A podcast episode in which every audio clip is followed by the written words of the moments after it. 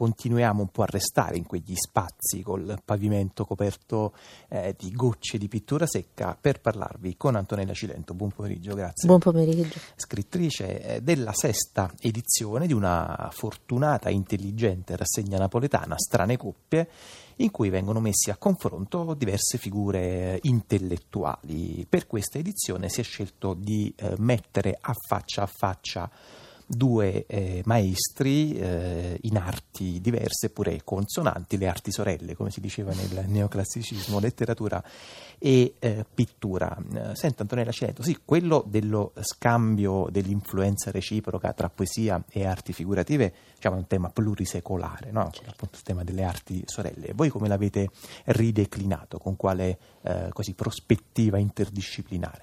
Ma l'idea era soprattutto di mettere a confronto strumenti e tradizioni diverse, per cui a seconda degli incontri abbiamo messo in parallelo autori italiani ed europei o su sudamericani che avessero o strumenti di scrittura e di pittura simili, quindi aspetti diciamo tecnici che li mettevano in comune, oppure temi che mettessero vicino autori molto lontani nel tempo, quindi anche appartenenti a secoli diversi, ma che raccontassero in qualche modo l'argomento in maniera abbastanza simile e vicina fra di loro.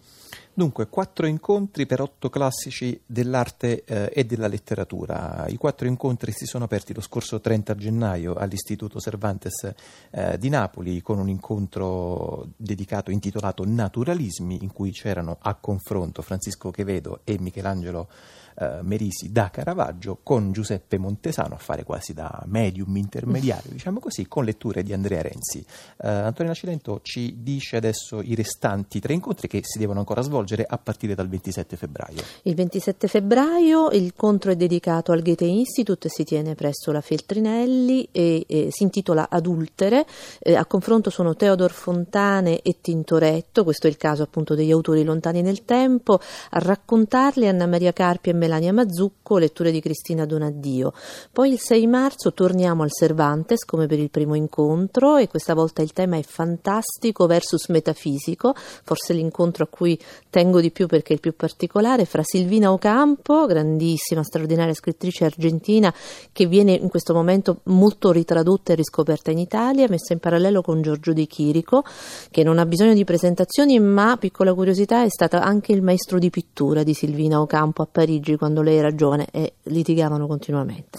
A raccontarli ci sono Laura Pariani e Riccardo Lattuada, quindi qui una scrittrice e un critico d'arte, chiaramente questa è ovviamente la novità della, della manifestazione, letture di Giorgia Palombi. E poi concludiamo il 20 marzo, eh, sempre per il Goethe Institute, ma questa volta alla Biblioteca Nazionale di Napoli con Viaggio a Sud dove ricorderemo Vincenzo Consolo, straordinario nostro scrittore scomparso ormai da poco, eh, messo a confronto con Philip Jacob Hackert, quindi pittore di corte dei Borbone, anche qui un incontro lontano nel tempo, ma con in comune il tema del sud e del paesaggio, cioè l'idillio del Grand Tour e ora il paesaggio rovinato devastato insomma eh, dal tempo contemporaneo. A raccontare Maria Attanasio e Cesare De Seta lettura di Giancarlo Cosentino. Tra l'altro Maria Attanasio piccola ultima curiosità è protagonista eh, del libro di Consolo di cui si parlerà L'Olivo e l'Olivastro perché a lei è dedicato il capitolo su Caltagirone. Quindi è narratrice e personaggio in questo, in questo incontro. Commisso e De Pisis non l'avete fatto. Eh, sono tutti e due italiani ah, certo. e, e, noi abbiamo il vincolo del rapporto con, altre lingue, ma lo faremo perché no? Senta, ci racconta come avete appunto un po' lavorato, mm, se avete coinvolto anche eh, gli scrittori, se avete coinvolto gli attori, insomma come avete così proprio cucinato il programma? Ma sai, il programma viene organizzato quasi sempre diciamo in solitaria, nel senso che lo progetto io e poi cerco di coinvolgere scrittori che siano appunto sintonici con i temi, eh, che abbiano mm, come in questo caso delle interferenze dirette con quello che raccontiamo. Quindi di volta in volta, come dire, è un'avventura nel senso che è anche un mio percorso interno e che però viene condiviso naturalmente con i direttori degli istituti. Gli scrittori diciamo un po' lo subiscono, però ovviamente sono partecipanti attivi, insomma la scelta anche per esempio di Anna Maria Carpi per Teodor Fontane è una scelta obbligata essendo oltre che una, uno straordinario poeta anche una specialista di letteratura tedesca e infatti con lei appunto si è dire, discusso su quale opera poi di Fontane fosse più opportuno narrare fare, però l'adultero è un racconto meno conosciuto, aveva proprio il tema dell'adulterio e la citazione di Tintoretto dentro il racconto. Insomma, quindi è un lavoro che funziona un po' così, a volte anche in fieri. Allora, uno degli scrittori che si eh, sottopongono volentieri alle edizioni di Strane Coppie, uno scrittore che amiamo molto qui a Zazà, che è Giuseppe eh, Montesano, che appunto, come dicevamo, il 30 gennaio ha aperto il ciclo di incontri, eh, mettendo a confronto poeta straordinario come Francisco De Quevedo e un pittore altrettanto straordinario come eh, Caravaggio. Vi proponiamo l'ascolto di un piccolo estratto, eh, il primo dalla lettura che ne ha fatto Andrea eh, Renzi e poi ascolteremo un piccolo commento appunto a margine di questa lettura. Di come andai a dozzina al servizio di Don Diego Coronel. Decise dunque Don Alonso di mettere suo figlio a dozzina, un po' per toglierlo dalla bambagia, un po' per risparmiarsi preoccupazioni. Seppe che c'era a Segovia un certo dottor Capra, che per mestiere si occupava dell'educazione di figli di signori, e gli mandò il suo, insieme a me che gli facessi da compagno e servitorello. La prima domenica di Quaresima diventammo sudditi della fame in carne e ossa, perché un tale tirchio non consente definizione più benevola.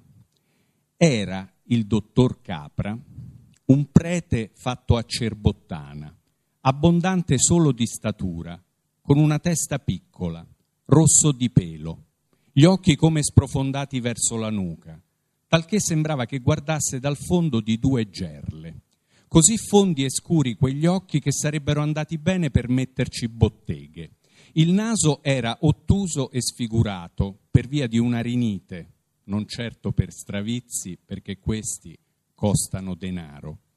La barba si era scolorita per paura della vicina bocca, che per la fame sembrava minacciare di mangiarsela straordinario Francisco che vedo in una pagina dal Pitocco letta da Andrea Renzi che lo scrittore Giuseppe Montesano così chiosava.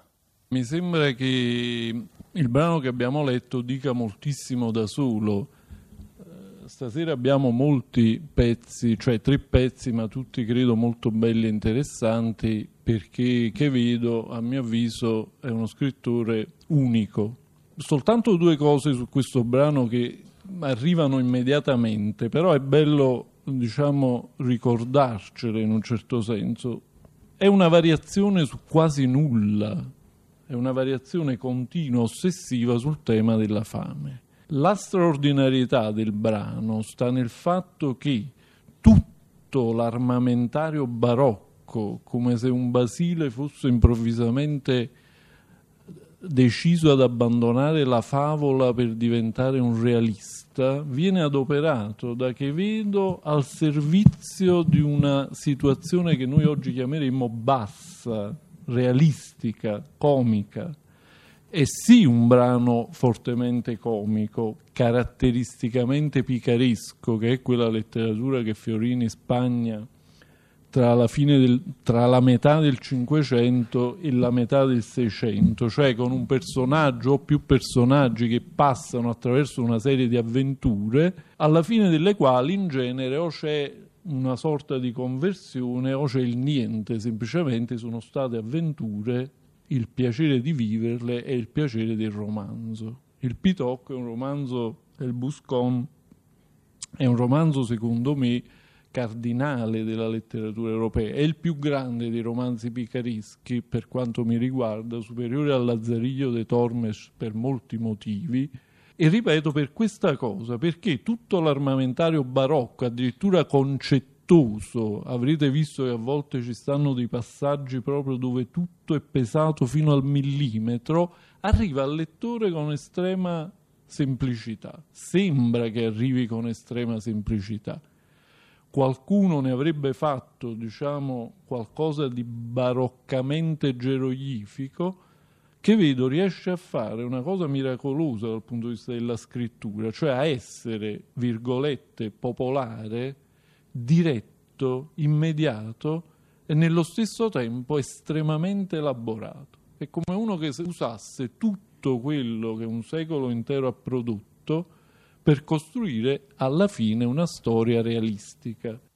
una storia realistica nel commento di Giuseppe Montesano a Francisco Chevedo che appunto abbiamo ascoltato nella lettura di Andrea Renzi. La qualità dell'audio non era delle migliori ma ci sembrava assolutamente comunque diciamo, meritevole eh, di ascolto nonostante qualche imperfezione eh, tecnica. Senta Antonina Cilento, a proposito di tecnica e più in generale a proposito di scrittura, sempre diciamo, legandoci al tema delle arti sorelle, no? letteratura e arti figurative. Eh, diciamo che a partire dagli anni Ottanta questo intreccio, almeno in Italia, questo intreccio di stili e di pratiche eh, diciamo, è diventato, per ragioni che adesso non possiamo tanto approfondire, difficilmente eh, praticabile, forse perché a un certo punto in Italia è esplosa la mania dei generi, insomma per tutta una serie di questioni, mm. ripeto, che forse investono più la critica letteraria. Eh, che riflessione le suscita questo eh, tema, soprattutto in lei che è una scrittrice che ha sempre dimostrato un interesse costante per il mondo dell'arte. Ma, mm, come giustamente dici, per me è come dire pane quotidiano, nel senso che e, e, mm, credo di avere in questo una sponda diretta, tra l'altro, appunto nella, nella, voce di Giuseppe Montesano che abbiamo appena sentito. Non è possibile immaginare scrittura senza immagine che contenga narrazione. È vero che noi siamo dire, bombardati da immagini secondarie, quindi dal cinema, dalla rete, dalla televisione, che sono immagini insomma, che non contengono spesso narrazione ma descrivono per noi narrazioni in qualche modo imposte, mentre la pittura contiene ancora la possibilità, come il libro, di immaginare la storia che è dietro l'immagine ferma. E questa probabilmente è la dimensione più interessante del confronto fra letteratura e pittura perché consente ancora di indovinare tragitti che non sono stati descritti, nonostante si utilizzino magari pittori, per esempio come in questo caso Caravaggio, antichissimi, voglio dire, noti a tutti. Le immagini che guardavamo l'altra sera erano ovviamente immagini che, come dire, conosce probabilmente la maggior parte delle persone anche per la grande riscoperta che di Caravaggio è stata fatta nel corso del Novecento, mentre magari di altri pittori che sono altrettanto grandi si ha meno, meno informazione. Però è attraverso dire, l'immagine statica che contiene la storia che noi possiamo ancora chiudere gli occhi, come diceva Calvino, e avere visioni, no? altrimenti siamo semplicemente soggetti con l'occhio fisso. Allora per me questo è molto importante ed è un oggetto di riflessione continua quando scrivo e mi accorgo che non sono la sola, come dire, ad incrociare questo tema, probabilmente ecco, fra gli autori che sono all'interno di Strane Coppie, Montesano, come dicevamo, sicuramente Melania Mazzucco, ma anche Maria Attanasio per molti versi è estremamente vicina a questo tipo di riflessione. Confronti tra letteratura e pittura che proseguono nel sesto ciclo di eh, Strane Coppie, appuntamento il prossimo, quello più vicino a noi, 27 febbraio alle ore 18 al Goethe Institute con Adultere Teodor Fontane versus Tintoretto. Antonio Cilento, grazie. Grazie a voi.